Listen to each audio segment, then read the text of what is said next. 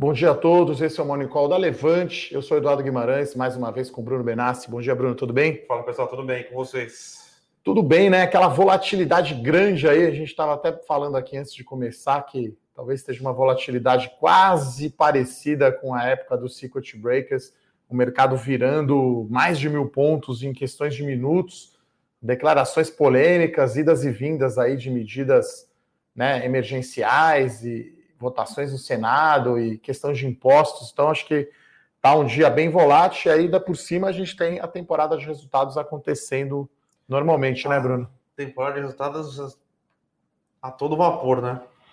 É, hoje era tudo para ser um dia mais positivo no mercado, já que a gente tem Estados Unidos em alta, né?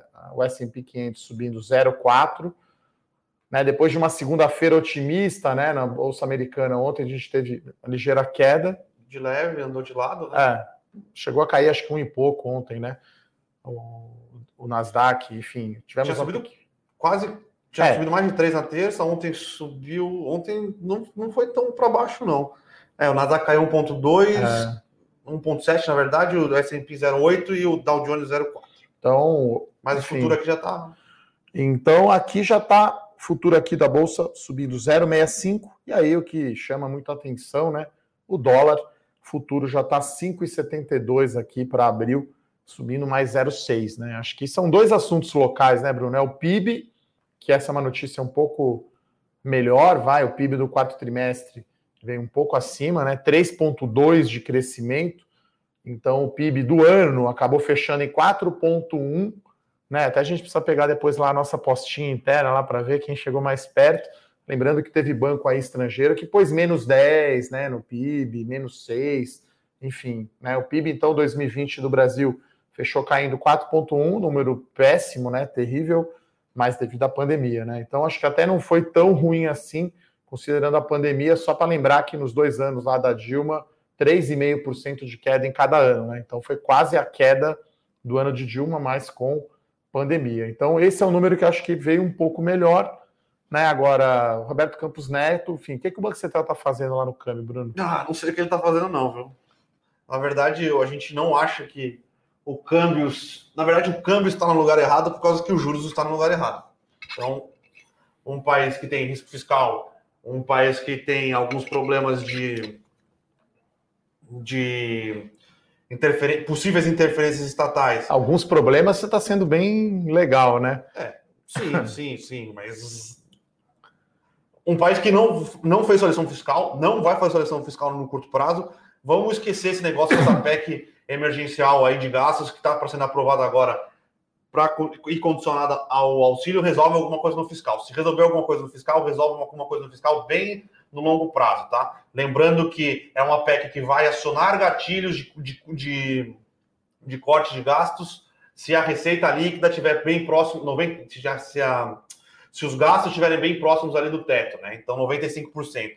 É, a gente andou lendo bastante o que o Felipe Salto fala, novamente trazendo aqui o Felipe, o Felipe Salto é o presidente da, do IFE, né, que é Instituto Fiscal Independente. Ele fala que o Brasil só ultrapassaria este, este montante é, das despesas que, que podem ser, que vão fazer parte desse, desse gasto em 2025. Então, até 2025, a gente não, não é, acionaria esse gatilho e as despesas não cresceriam, é, não seriam cortadas como deveriam ser. Então, é uma medida importante, é uma medida que melhora um pouco o arcabouço fiscal e regula melhor, é, porque o teto de gastos falava que tinham que se acionar gatilhos, mas não falavam como iam ser acionados os gatilhos.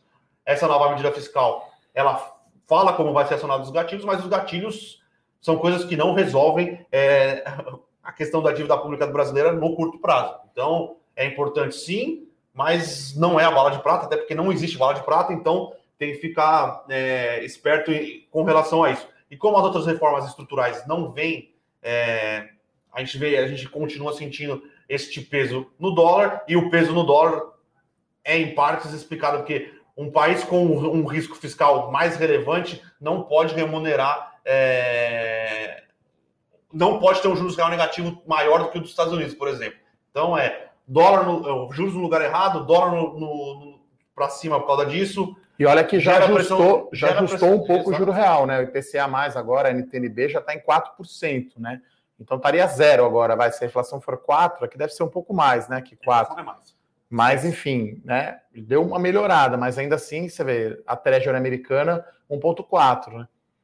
Real, né? Então. E aí teve um movimento de aumento de Treasury nos Estados Unidos, potencializou a questão do, do, da saída de recursos, porque a gente ficar aqui, a gente ficar lá nos Estados Unidos recebendo 1,4, 1,6, que era quando estava pagando o Treasury de 10 anos, você vai, você acaba indo para os Estados Unidos, que na teoria vai te pagar esse 1,4 daqui a 10 anos na teoria que eu digo, obviamente, os Estados Unidos não vai te dar o calote, muito difícil vai dar o default, até porque ele emite a dívida pública dele na própria moeda, mas ele pode gerar inflação e te dar um total na inflação, né? Então, lembrando que é muito difícil países que emitem dívida na sua própria moeda darem default. A Argentina deu default porque boa parte da dívida dela era em dólar, ela não tinha dólar para pagar a dívida dela, então aí você acaba dando default porque você não tem a moeda para pagar o que você precisa.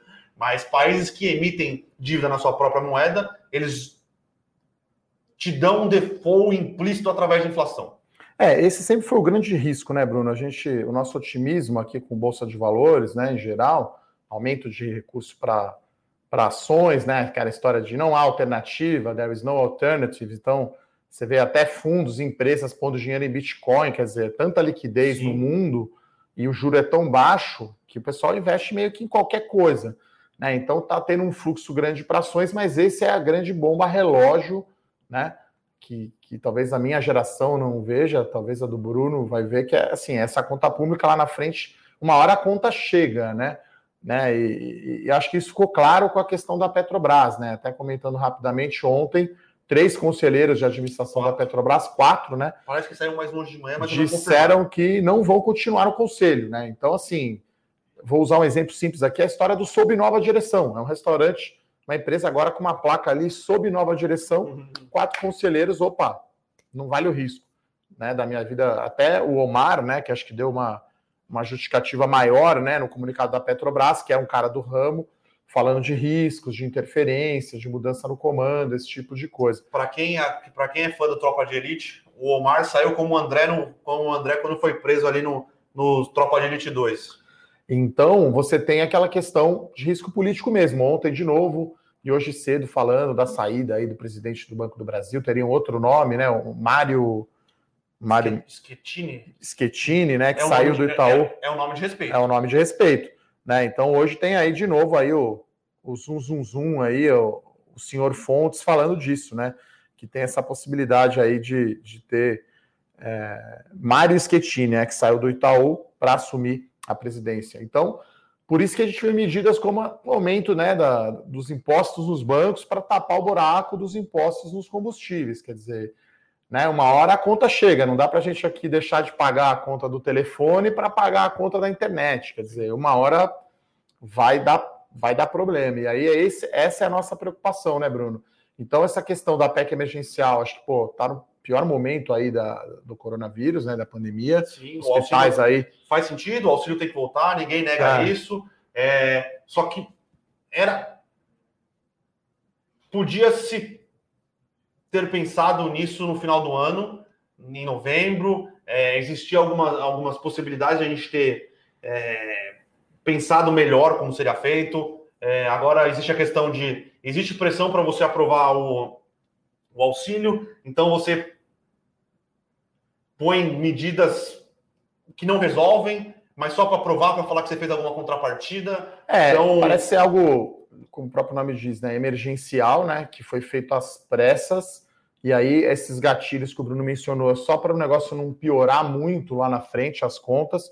E aí, o governo tem uma extrema dificuldade em cortar gastos, né? Quer dizer, imagina aí que você é uma família aí, tá, sei lá, tem dois carros e viaja, e aí é isso, tem que parar de viajar, tem que vender um dos carros, tem que, tem que fazer algum sacrifício aí no seu orçamento para você poder continuar pondo seus filhos na escola e pagando suas contas em dia, né? Então o governo fica aumentando a sua dívida e aí não corta gasto nenhum, que é o cerne do problema, né? A gente já falou aqui várias vezes sobre isso. Isso que né, devemos ter aí a Selic subindo para 2,5, talvez teria que ir para 3 já de uma vez, né? O mercado espera que vá para 4 e aí o dólar fica lá, lá em cima, o Banco Central não tem uma atuação muito contundente né, para tentar conter, de certa forma, essa alta. Não deveria ter, né? É, não deveria ter, mas é que ele fica entrando muito errático, né? Então, ou entra ou não entra, né? Não sei. Volat... É, o que parece é que Concorda, não? volatilidade só tem para cima. Quando a volatilidade é para baixo, não existe atuação do Banco Central. Então, é, só teria, que, teria que ter um modelo, né, para atuação, né? Só que hoje, com juros nos Estados Unidos mais alto, aumentou-se a curva de juros. Cenário político fiscal do Brasil pior. E a pandemia avançando o que avançou lá, agora chegando aqui no Brasil, e nada sendo feito, é óbvio que o câmbio tá, é, é óbvio que é para o câmbio depreciar. Não faz sentido o câmbio apreciar numa situação dessa. Então, é. o Banco Central não tem que controlar, não tem controlar o câmbio, mas ele não tem que controlar o câmbio nem para cima nem para baixo. Ele pode é, dar mecanismos para diminuir a volatilidade. É, porque tem mais volatilidade consegue... que ação, né, Sim, Bruno? Ele não conseguiria. O câmbio tem mais vol que ações, pessoal. Então, é, tanto para cima quanto para baixo, né? É claro que agora parece que o, o viés é todo para cima, mesmo com notícias positivas aí da Johnson Johnson, por exemplo, né? O Joe Biden falou que, que todos os americanos serão vacinados até o final de maio. Aqui no Brasil a gente tem 4% só da vacinação, os UTIs estão lotadas, né? Sim. Então a situação está complicada. Talvez tenhamos um lockdown aí é, por vir. A situação está complicada, né? Essa segunda onda está muito mais forte. E aí que é importante você ter diversificação, né? E ter vacina, né? E ter vacina, claro, né? Eu estava falando mais da carteira, né? A vacina sim, precisa sim, chegar, sim. claro.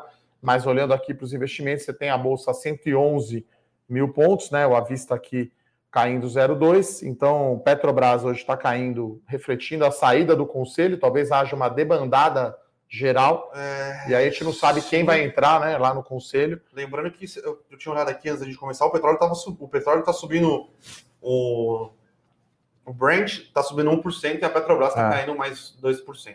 É, petróleo, é, então tá 1,1 aqui a, a PN caindo, o petróleo está, como o Bruno falou, subindo 1% a 63 dólares. Né? Então era para estar tá hoje, em situações normais, subindo né, as ações da Petrobras. Né?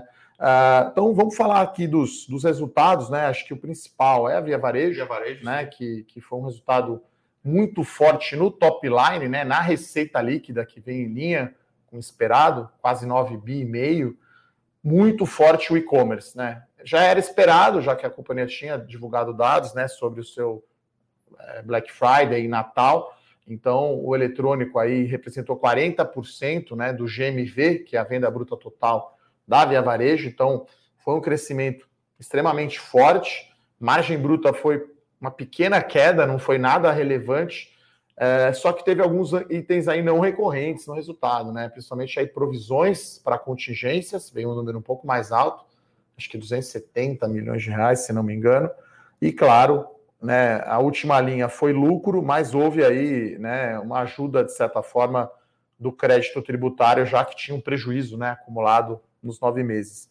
Né, então, dando alguns números aqui, ó, o GMV, então, 4,7 né, do digital, só no TRI, e 16 bi em 2020. Né? Então, se você analisa aí o, o quarto TRI, que de certa forma é injusto, né, porque tem Natal e Black Friday, daria quase 20 bilhões de reais. Né? Então, e outro destaque que eu achei positivo, vem das mesmas lojas físicas, cresceu 6,1% quarto tri em relação ao quarto tri do ano passado. Então, contingências foi 271 milhões, com crescimento, pode esse número vir alto ainda, tores do crescimento, né, Bruno? Vamos chamar assim. Sim. Lucro líquido no final aqui, 209 milhões. Agora, o que chama atenção, né, o desempenho aí bem negativo da ação no ano, então é, é um resultado, na nossa opinião, que está no preço já, mas as ações estão num desempenho muito negativo. Então, a gente esperaria aqui o um impacto ligeiramente, a gente espera, né? Não esperaria, vamos conjugar o verbo no tempo uhum. correto. Então, um impacto positivo aqui para as ações da Via Varejo. 0,7 com a bolsa caindo. É, é 0,1%, né? Bem pouco. É, tá bem no 0 a 0 é ainda. o alfa tá positivo, né? É, não. É. Ah, sim. Que a bolsa está caindo 0,3, né? Alfa é sempre a diferença entre a, o rendimento de determinada ação ou carteira e o índice de referência, que é o Ibovespa no caso. Então, Via Varejo tendo um desempenho melhor aqui do que o esperado, né? É, melhor do que o índice, né? Vou pegar aqui qual foi a qual que tá o desempenho da ação no ano, né? Tá caindo bastante. É, porque chegou a acho que tá 12 reais a ação, né? É isso. Então, Tá. desempenho 12. Calma aí que eu vou te falar o número então, certo. bem 12 negativo. Ih, 12,02. Voltou É. pro 0 a 0 aqui. Então é bem o desempenho aí bem mais negativo no ano. Acho que o mercado, de certa forma, ficou panicado aí que tinha alguma coisa no balanço da, da Via Varejo, não teve nada de excepcional, né? De E ruim. também nada de ruim, né? É, teve, sei lá, talvez um aumento ali um pouco maior na conta de fornecedores, que é normal, né? Porque o cara está crescendo absurdamente, né? O ele tá eletrônico. crescendo o e-commerce principalmente num P, né? Que é coisas que ele compra É, e vende. Então faz, faz, sentido, essa conta subir. Talvez é. não sei se tanto, mas faz sentido aumentar. Porque tem um P e o 3P, né? Um P é o que você compra, via varejo compra e revende como via varejo. E tem o 3P, que é o que a via varejo tem o marketplace, né? Você acessa o marketplace da via varejo no site e compra produtos de terceiro. Então, aqui no P, o, estoque, né? o- A conta fornecedores é responsabilidade da via varejo e aqui é responsabilidade do, do anunciante, né? É é uma- do vendedor que anuncia no site Sim. da via varejo. É, aqui só para dar o número correto, o Via Varejo acumula 25,6% de queda no ano e o Ibovespa caindo 6,3%, né? Então o Ibovespa foi negativo em fevereiro, continua em março, acho que está nessa onda, nessa espiral negativa de interferência né, nas estatais.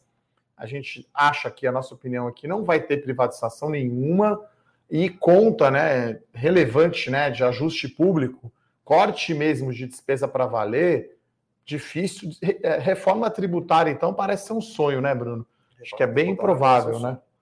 Reforma tributária parece um sonho, um sonho distante, eu diria. Pode vir alguma coisa, mas nada estruturante, tá? Lembrando que é, o Brasil começou a melhorar a situação fiscal com a, a PEC do teto de gastos, que foi aprovada pelo governo do Michel Temer, mas ti- tinham que ser tomadas várias outras medidas ao longo do tempo para você melhorar, melhorar a questão da despesa, é, melhorar a eficiência de gastos, várias coisas que não aconteceram. A única coisa que a gente conseguiu aprovar pós é, reforma da Previdência, reforma, a, a PEC do teto de gastos, foi a reforma da Previdência. Mas são duas PECs que são, eles são, eles funcionam para resolver a questão, a questão do fiscal no Brasil ao longo prazo. Mas a gente sabe, né, e que acontece bastante, que o curto prazo do fiscal no Brasil é muito pressionado. Então, alguma coisa de cortar na carne mesmo deveria, ter, deveria estar acontecendo. Por exemplo, questão, quer tirar o PIS e COFINS do diesel? Pô, eu acho uma ideia ok, pode ser. Mas tem que vir a receita de algum Então, lugar, né, né? Você tem que vir em algum lugar. Por que não, então, já não tira penduricalho de alguém? Ou muita isenção fiscal. Muito, não, mas a isenção fiscal, se você tirar a isenção fiscal, sem reforma tributária, é complicado também. Sim.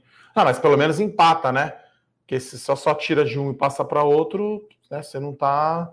É, mas enquanto você não fizer uma reforma tributária, foi, eu estava falando até isso com o Fernando ontem, enquanto você não fizer uma reforma tributária parruda e gorda, vai ser difícil você conseguir é, tirar, tirar esses incentivos fiscais. É muito improvável essa reforma profunda que o Bruno mencionou, já que a gente está no terceiro ano de mandato, o presidente parece mais preocupado com a eleição. Teve ontem lá aquela entrevista maluca lá do Paulo Guedes, então, que é demissível em 20 segundos, que pode sair, o Brasil pode virar uma Argentina, quer dizer, coisas que não, enfim, não ajudam, né? Acho que criam esse, esse mood mais negativo, né? Lembrando que o importante é o stock picking, né? Eu acho que mais importante do que saber para quando, pra até onde vai, né, Bruno Ibovespa, é saber escolher as ações dos setores com boa performance. Tem uma outra notícia que acho que deve mexer um pouco o mercado hoje, que é a Vivo, né? Então a Vivo saiu na frente, né, da Oi e da TIM e já anunciou um investidor para o seu projeto de fibra ótica no Brasil, né? O fundo canadense, pegar aqui exatamente o nome dele, não falo francês, então é um nome impronunciável para Fala mim. só a sigla. Falar é só a sigla, né? Que é o C, como é que é? C. C- Tô pegando aqui. CBDQ, É. CDPQ, É. né? Então, o fundo canadense vai ter 50% dessa empresa, Telefônica Espanha 25, a Vivo Brasil aqui com os outros 25. Né? A Vivo tem né, em fibra ótica aí 1,6 milhão de casas passadas, né, que é o tal do FTTH, Fiber to the Home, né, a fibra chegando até a residência para levar a internet rápida. Eles querem chegar a isso em 5,5 milhões de casas em quatro anos.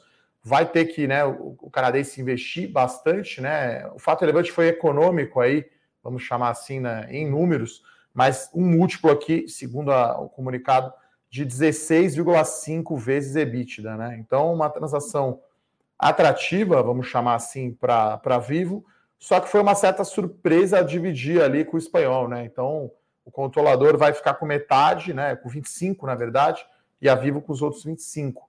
Né? Então, é, o canadense aqui investe 1,8 bilhões de dólares, não, de reais, né? Não dólares.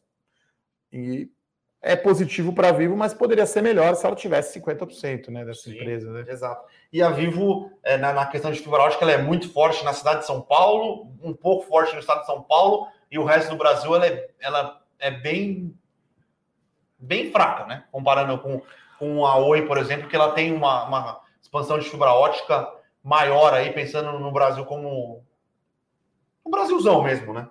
É, ela está se expandindo, né? Acho que tão, são 160 cidades, acho que a Vivo tem, mas ela tem sim uma concentração maior e aí precisa fazer investimento, né? Por isso que eles estão pegando parceiro, né? A Oi também busca parceiro, a TIM, é muito investimento a ser feito, né? Porque você tem que levar a fibra ótica talvez até por meio de rodovia, né? Para cidades que não têm.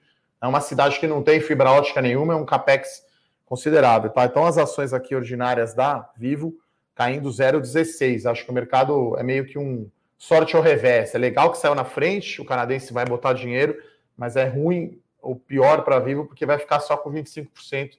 O espanhol, o dono, né, o controlador da Telefônica Espanha, que é muito endividado lá, né, que puxa bastante dividendo da Vivo aqui no Brasil, vai ficar com 25%. Então as ações estão reagindo também é 0 a 0, né? 0,1% é praticamente também. É, e lembrando que os, os três maiores players do Brasil, a Claro não é listada aqui, mas pensando nos três maiores players do estado, Oi, Vivo e a TIM, a TIM também está com esse plano, né? ainda não tem nada anunciado, eles estão com um plano de fazer uma empresa de infra, e essa empresa de infra ter sócios é, de fora do negócio, ou fazer um IPO, ou fazer alguma coisa desse sentido, para conseguir investir na, na, na, questão de aumento de, de cabeamento de, de infraestrutura de fibra ótica. É, porque, né? porque é uma, é uma é indústria. Um muito alto. É um né? capex alto, né? Investimento, e é uma indústria muito fragmentada. Então, mais da metade aí da, dos provedores de internet são independentes.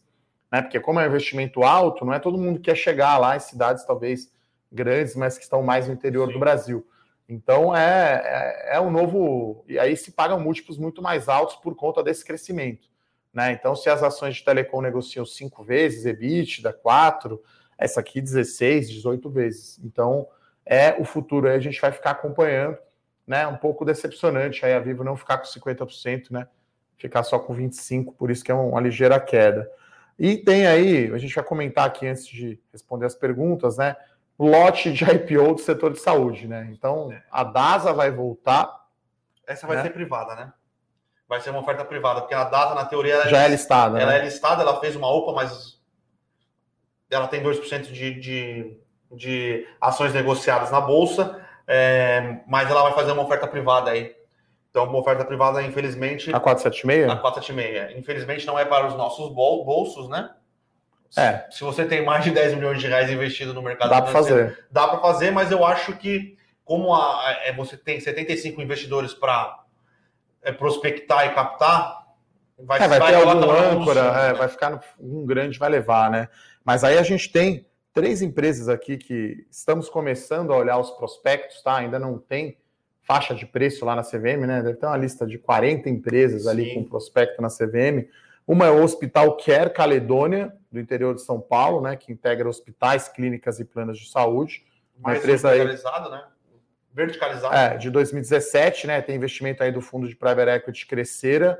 Tem a Cora Saúde, que é a empresa líder no mercado Espírito Santo, Tocantins e Mato Grosso. Também tem um fundo de private equity, fundos que entram antes das empresas se tornarem de capital aberto, o HIG, e tem a rede Mater Dei, né? Que é muito forte muito lá forte em Minas BH. Gerais, BH. Então, essas três são as mais destacadas, junto com a DASA, né? Que tem estruturas mais verticais, né?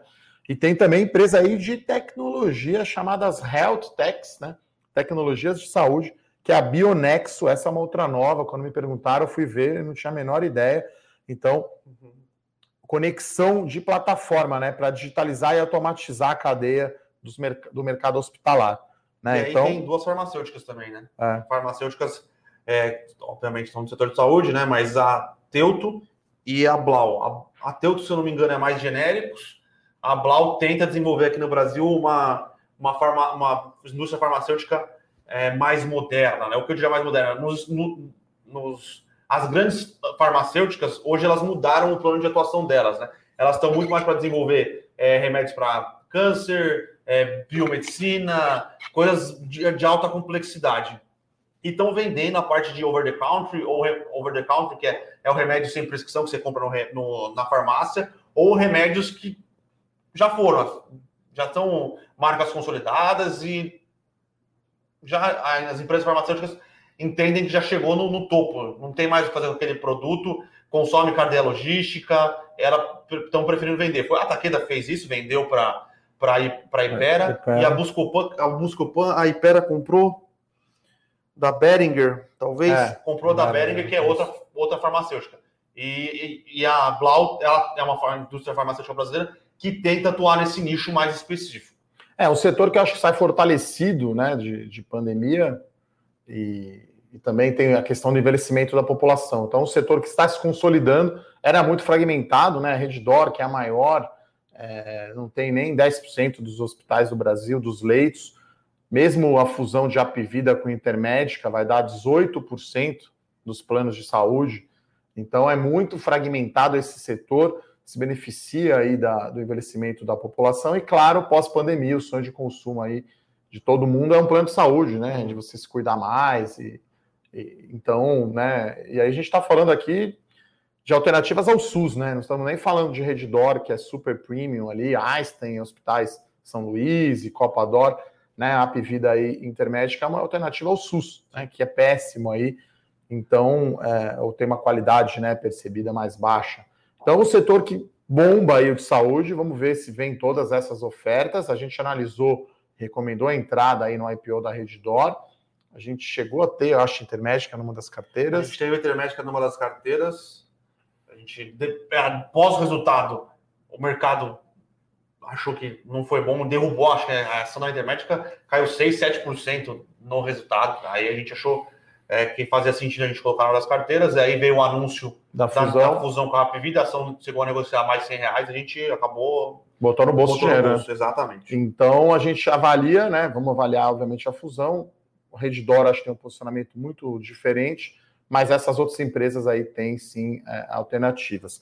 Falando dos produtos, para quem é assinante aí da série Dividendos, tem duas novas recomendações na carteira, tá, pessoal? Então, já deve ter chegado aí no seu e-mail, eu mandei no Telegram, tá? Se você não está inscrito ainda no nosso grupo do Telegram, entra lá. Então, duas novas ações aí na carteira, ações bem conhecidas aí. É, não vou falar os setores, senão vai entregar aí qual que é o papel. É, para quem é assinante aí da série As Melhores Ações, amanhã tem live, tá? Com assinantes. Então estaremos eu e a Nelly Kounag, analista aqui do time, fazer aquela nossa nosso bate-papo aí. E hoje temos uma promoção especial que é o tríplice da Bolsa. Né? Então, se você não assina ainda nem o Carta do Estrategista, Melhores Ações e Dividendos, a gente tem a promoção, você assina as três séries, né? Que tem um preço fechado aí de quase 60 reais, eu acho as três séries por quase R$29,80.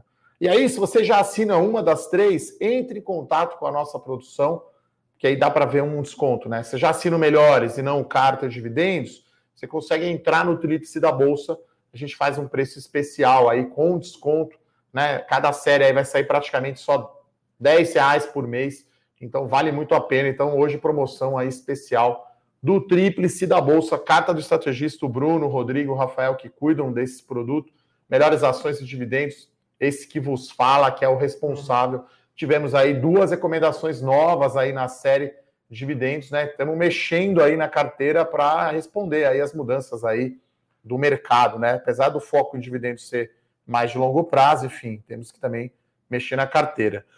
O Ricardo Ângelo aqui pergunta sobre pecar e açaí. Acho que a gente já respondeu essa pergunta várias vezes, né, Bruno? Sim. Ele tem um lote é. de pecar no valor de 81 reais. Como fica o preço médio nas duas ações? Vamos explicar bem didático. Até vou gravar um vídeo também para o meu canal do YouTube para explicar para o pessoal isso aí. Você, quando você for a rentabilidade da sua operação, você tem que olhar. É, você tem que olhar como, quanto ficou o valor total da companhia. Ou a soma do preço. A né? soma do preço. Por exemplo, você pode somar o, o que você tem do açaí. Eu tô acertando açaí. O pessoal reclama da minha é. pronúncia, eu tô acertando. Açaí. O que você tem do açaí e o que você tem do pão de açúcar.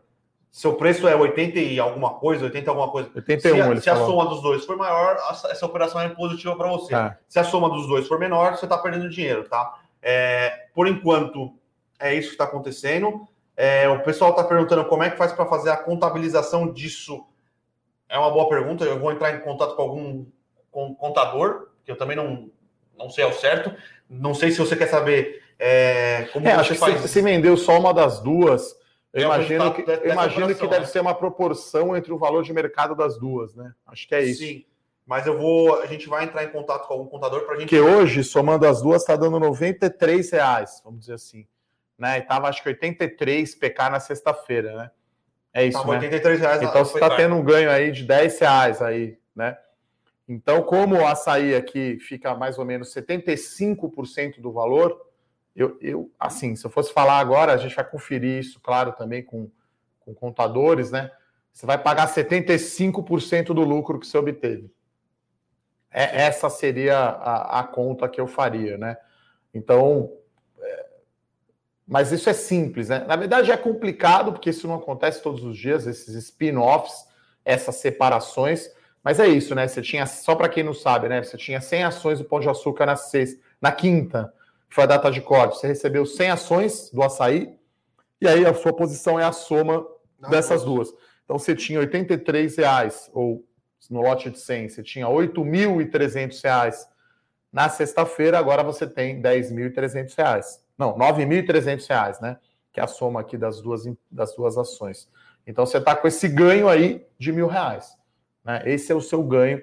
Se fosse vender as duas posições, com esse tamanho de posição, você não pagaria nada de R, porque é menos que 20 mil Sim. dentro do mês. Né? Se você tem mais que isso e você vendeu pela uma das duas, eu acho que é, é nessa proporção que eu falei. Porque pegando aqui nos preços de tela, deve estar o açaí valendo 73%, 73. e pecar com 27, né, da companhia combinada. Então vou até gravar um vídeo aí para explicar bem isso para o pessoal. Mas eu vou confirmar com um contador. É, e aí a gente para amanhã. não falar nenhuma besteira. Amanhã a gente volta a falar sobre isso, né? Porque é uma coisa bem atípica. Até isso pode servir também para a questão do Itaú com a XP, né? Que vai ser uma operação diferente, mas algumas similaridades, né? Sim. O Cadu aqui pergunta qual a nossa visão para os juros. Eu até gravei um vídeo sobre isso. Então, o mercado precifica 95% de chance de um aumento de meio ponto percentual na Selic no dia 17 de março, né, que é o dia de São Patrício, por sinal. Então, a Selic vai de 2% para 2,5% nessa reunião. O relatório Focus aí espera 4% na taxa Selic final do ano.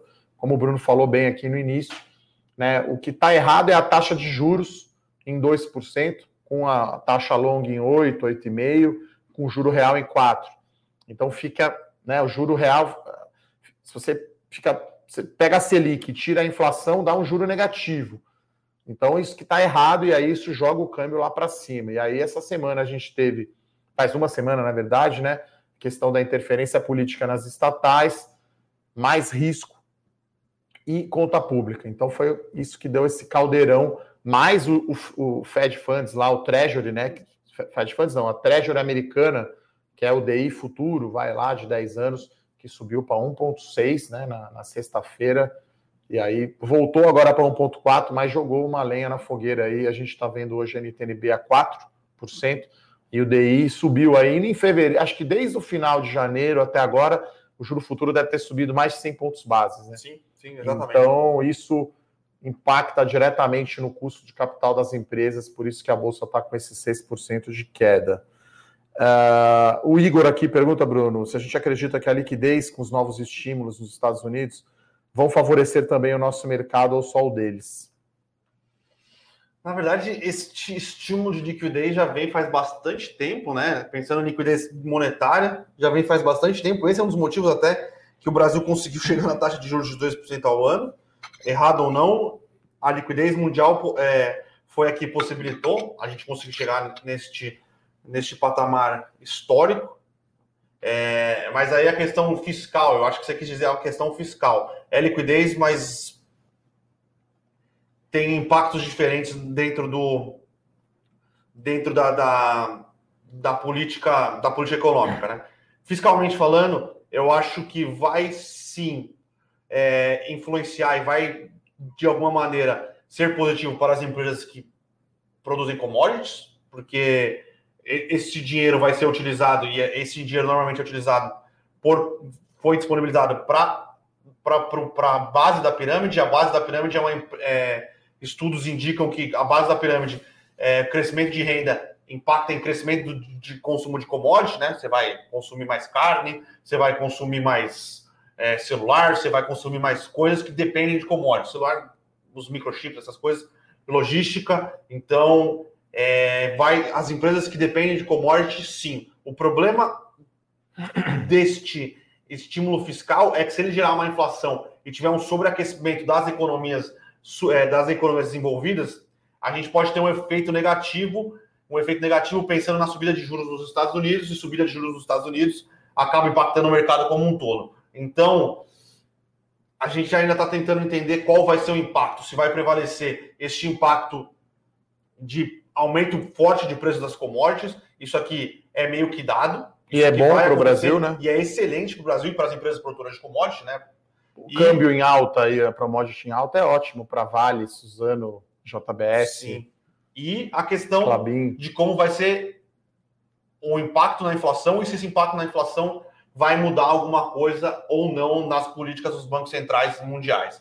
Se os bancos centrais mundiais resolverem tirar o estímulo monetário, pode complicar um pouco macroeconomicamente para o Brasil e fazer o Brasil ter que subir os juros mais rápido também. Então, tá tudo interligado e a gente ainda não tem uma resposta certa do que vai acontecer. A gente não sabe se esse impacto inflacionário vai ser é, exógeno, né? Que os, os, formuladores de política econômica é, consideram efeitos exógenos, eles tiram da, da, da análise, não levam em consideração por ser exógeno, por não ser algo que realmente mudou estruturalmente o, a formação de preços da economia, ou se vai ser algo endógeno, né, que é algo que realmente as coisas vão estar mais altas, e como vai ser a resposta. Eu, particularmente, acredito que os Estados Unidos hoje não têm condições de aumentar os juros de maneira muito acelerada, porque a dívida pública deles aumentou demais, já era alta, e o Covid fez explodir. Então, eu acho que os Estados Unidos vai, de alguma maneira, tentar fazer um controle de curva de juros, e se os Estados Unidos realmente fizesse esse, esse controle de curva de juros, vai ter inflação mais alta lá nos Estados Unidos, não vai ter aumento de juros. E por, aí, por isso que a curva longa até subiu um pouco, né? Faz sentido, entendeu? Isso até que a curva longa abriu um pouco antes lá, né? A gente falou isso aqui na, na semana passada. Então, acho que o impacto é indireto, né? Esse, esse estímulo americano indiretamente afeta o Brasil. Tudo depende do Fed. Então, os olhos todos ficam para o Fed nas falas do Jerome Powell, né? Se vai ter. Porque o Fed também está jogando muito dinheiro não só o Congresso americano. Acho que até o Fed eu acho que é mais importante é, do aqui, que o Congresso, né, Bruno? A gente já viu já que essa experiência monetária dos Estados Unidos do quantitative easing, né, que é este aumento de base monetária do Banco Central americano, é não é inflacionário, porque ele cria reserva nos bancos, mas os bancos não não utilizam essa reserva. Então isso não é muito inflacionário. Agora, cash no bolso, dinheiro no bolso da população, esse sim é muito possivelmente inflacionário. Sim, tem esse risco, sim. Mas, como eu disse, eu não acredito que o Banco Central vai mudar, o Banco Central americano vai mexer na política de juros dos Estados Unidos. Ele vai deixar a inflação comer. Ele vai dar um calote implícito na dívida pública americana através de inflação. Então, se você quiser se proteger, se você tem investimento nos Estados Unidos, compre as TIPS, que são as NTNBs americanas. É, isso assim, antes dessa alta do dólar, a gente já falava bastante aqui da diversificação, de ter exposição à Bolsa Americana, ter ouro, ter dólar, quer dizer, não tenha só ativos em reais, né? Então, se você não tem nada, mesmo com essa alta, vai falar, pô, Eduardo, tá falando para comprar agora dólar a 5,70? É, mas se você não tem nada, assim como a gente disse aqui, a chance, maior é passar do 6 e chegar no 7 que voltar para o 5. O que a gente enxerga aqui de política fiscal local, né, Bruno?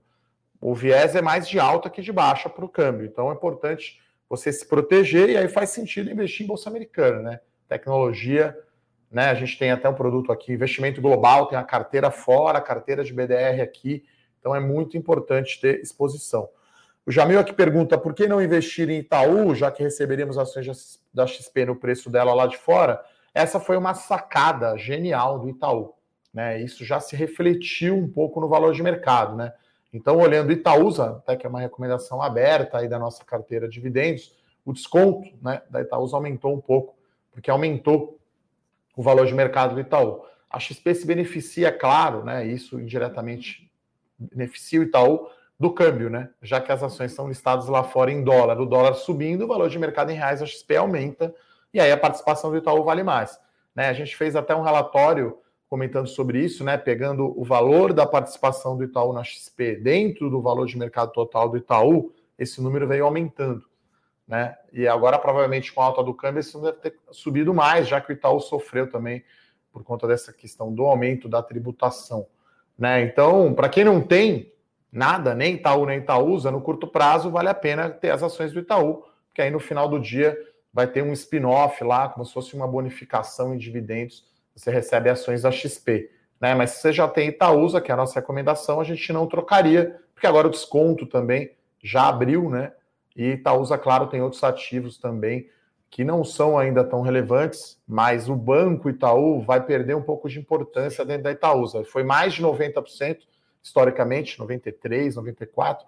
Você tem a nova transportadora do Sudeste, né? A NTS, NTS tem a Copagás e a Liquigás. Acho que é as duas, a né? Liquigás. Não, eu acho que eles investiram na Copagás, aumentaram o capital e aí eles compraram a Liquigás. É. Eu tenho só a confirmar, é. mas acho que foi essa Tem as duas, né? Então, inclusive a Itaúsa nessa conferência de resultado detalhou então, né, essa participação aí de, de, gás vai ser maior que a participação na Doratex e na.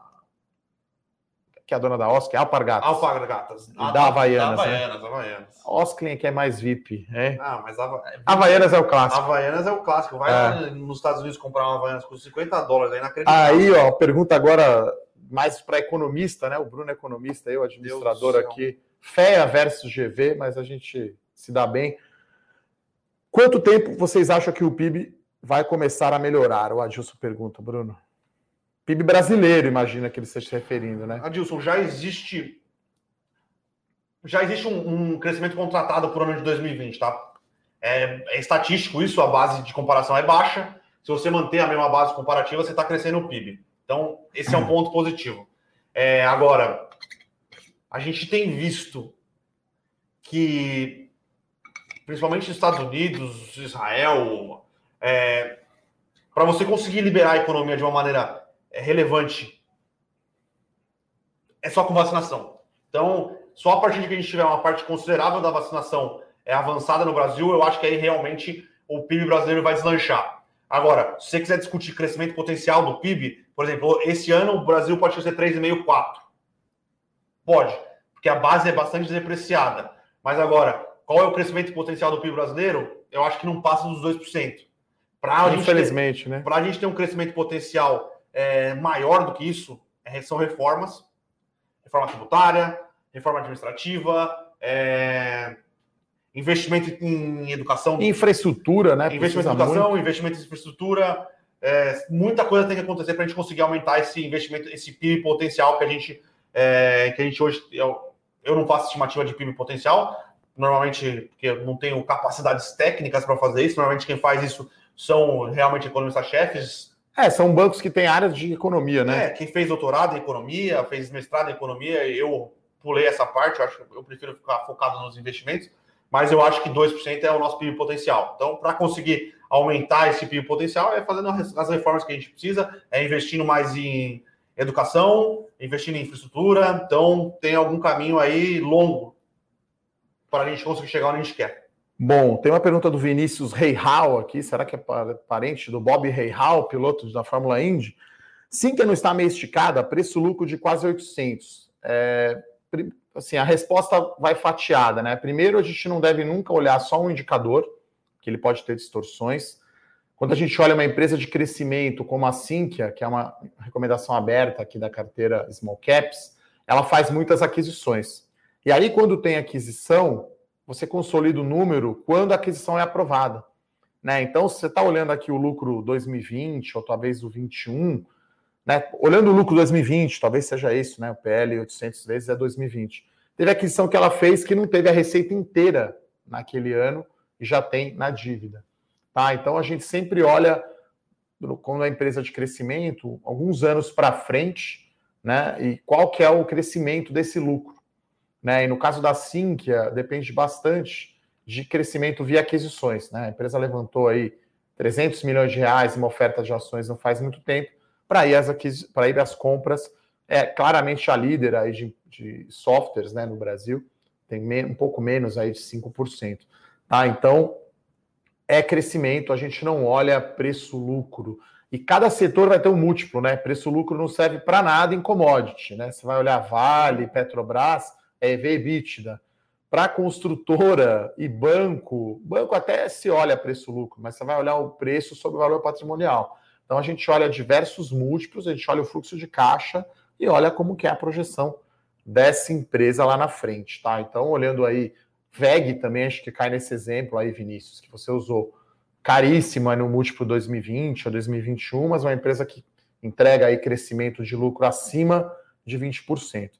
Tem uma outra boa pergunta aqui, Bruno, do Matheus, falando de Tecnisa, né? Se a empresa, se o mercado não estaria punindo demais a ação da empresa. Está punindo o setor inteiro, tá? Sim. A própria Cirela também cai quase 20% no ano. Né? Então, o setor aí de beta mais alto, ciclo longo e vindo ainda aumento de Selic, aperta sim a cotação das ações. Né? Como a Tecnisa é a terceira linha, na minha opinião, né, de construção civil, de média e alta renda. Você tem Cirela e Zetec, que são do Ibovespa, né, são as blue chips do setor de construção civil, junto com a MRV. Depois você tem ali um, um meio de campo ali com Trisul, com Iven, com Elbor, com Melnick, e depois ali no último grupo, na minha opinião, porque tem mais dívida e está mais longe de gerar lucro, Tecnisa, Moro do B e Gafisa. Dessas três, a Tecnisa é bem melhor, na minha opinião, né? É, até tem um fato aí triste, né? O Meyer Joseph Nigger, que é o fundador da companhia, ficou 150 dias internado com Covid. Parece que está bem agora, já se recuperou, mas ficou. Né, você vê como o negócio é sério mesmo, né? 150 dias o fundador da Tecnisa ficou internado aí com Covid, tá? Então, eu prefiro outros nomes, tá? A Tecnisa, né? Para surfar essa retomada de mercado imobiliário, vai pegar empresas que pagam dividendos, né? Cirela já está pagando, Direcional, MRV, empresas que têm menos dívida que estão, com perdão do trocadilho, com a casa mais arrumada. E aí tem outra pergunta aqui, Bruno. Agora fugi, fugiu aqui quem fez. Qual que é o impacto nos fundos imobiliários desse aumento da Selic? De curto prazo, eu, Selic de curto prazo, eu acho que não deveria ser o principal, principal ponta de análise quando você for fazer uma, uma análise de fundos imobiliários, tá?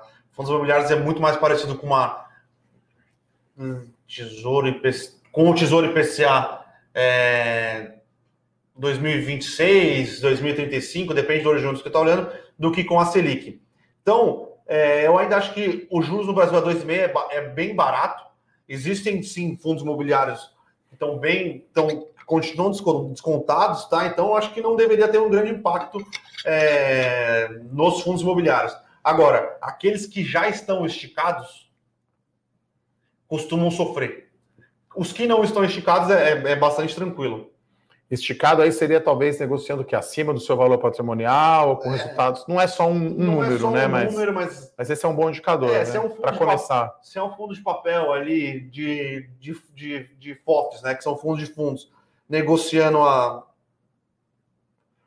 sei lá, mais de 10%, mais de 10, é, 10 do valor patrimonial, com prêmio de 10% sobre o valor patrimonial, não parece fazer sentido. Fundos de recebíveis, se estiver negociando mais de 15% acima do seu valor patrimonial, não faz sentido também. Então, é, é isso.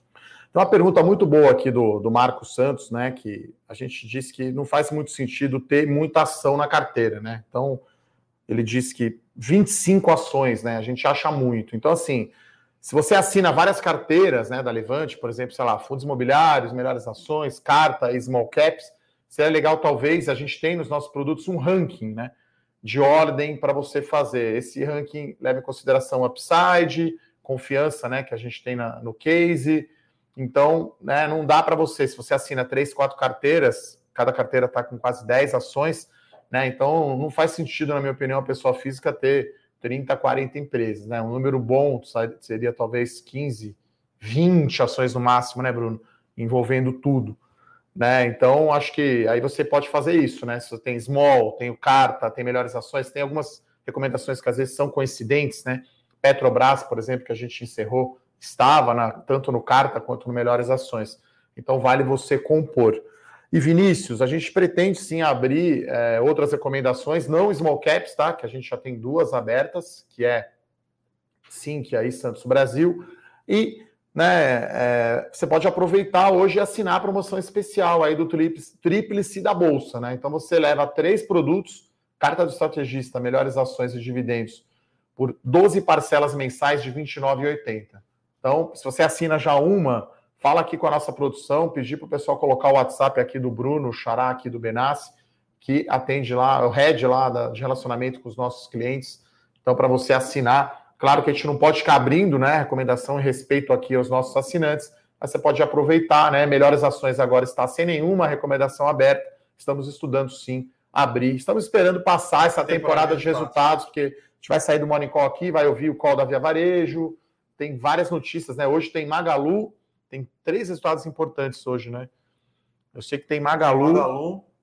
Então, acho que B2W. B2W. Então, é, tem bastante. É, resultado aí para a gente acompanhar. Tá? Então. na quinta. Hoje tem Taesa, Yosp, Ering e Ômega. Magalu acho que não é hoje, não. Não, né? Eu acho que é amanhã, quarta-feira. É. Hoje é quarta-feira. Hoje é quarta-feira. Então é, é Acho.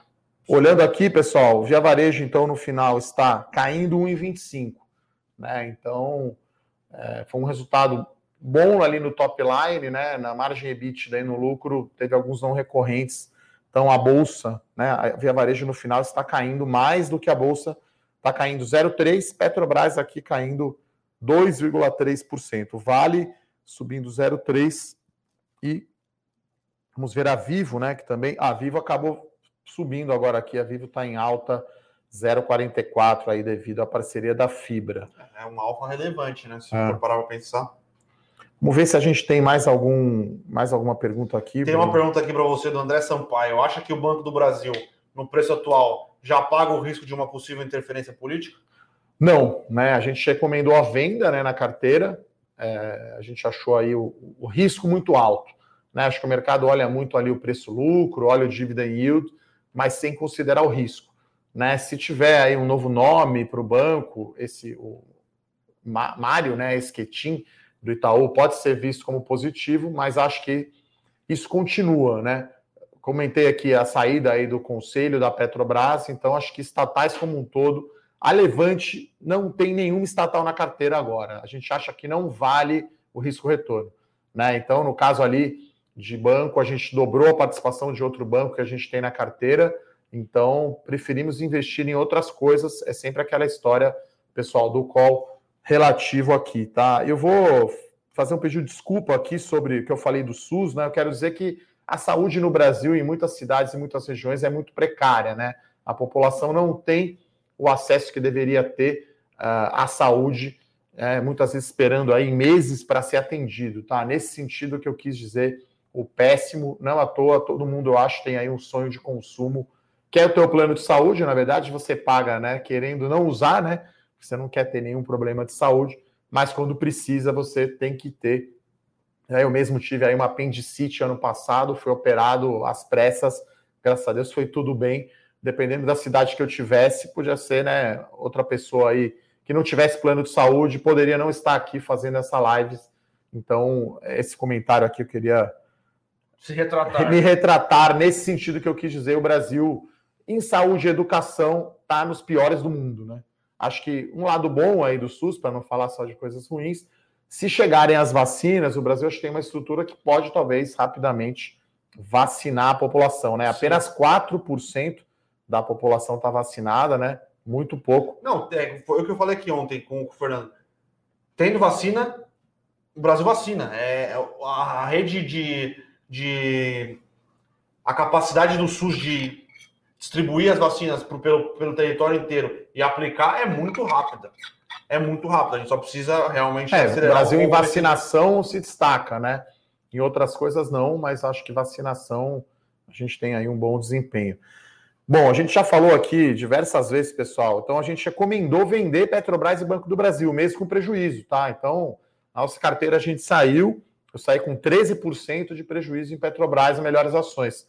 Tá? Ainda bem que eu vendi, porque agora está abaixo do que estava segunda-feira passada.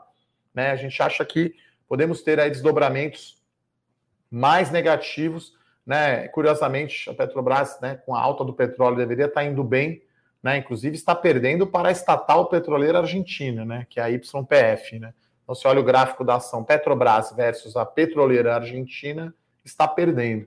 Então a gente jogou a toalha, né? E a Levante como um todo, todos os analistas, tá? Eu, Rafael Bevilacqua, o Bruno, o Rodrigo, todos os analistas aqui, Pedro, todos a gente concordou. Risco demais ter estatal, foi o assunto aí da minha coluna Domingo de Valor.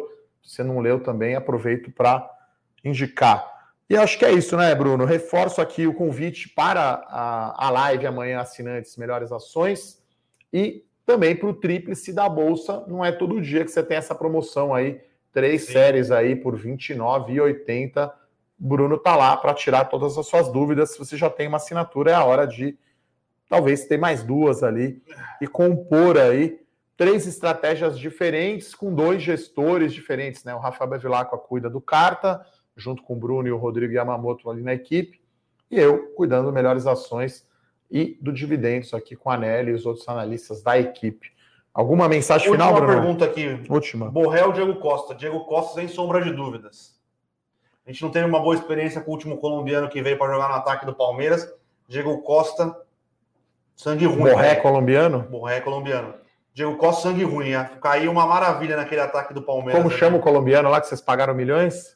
É Miguel Borja. Borja, é. Antes o Miguel Borja do que o Pablo, queria dizer isso aqui. Tá? Ah, com certeza. Mas aí, short São Paulo, eu vou ser repetitivo aqui, né, pessoal? Mesmo com o Hernan Crespo ali, pode shortear, inclusive já no Paulista, já. São Paulo FC3, infelizmente. O negócio é acompanhar a Champions, a NBA, entendeu? É o jeito. Acho que é isso, né, pessoal? É... Agradecer, então, as, as perguntas de todos aqui antes de terminar, o Ibovespa então caindo aqui meio por cento, até que está suave, o dólar subindo mais 0,75. Obrigado, Bruno, mais uma vez por esse morning. Até amanhã, pessoal. Um abraço. Pessoal. Tchau, tchau.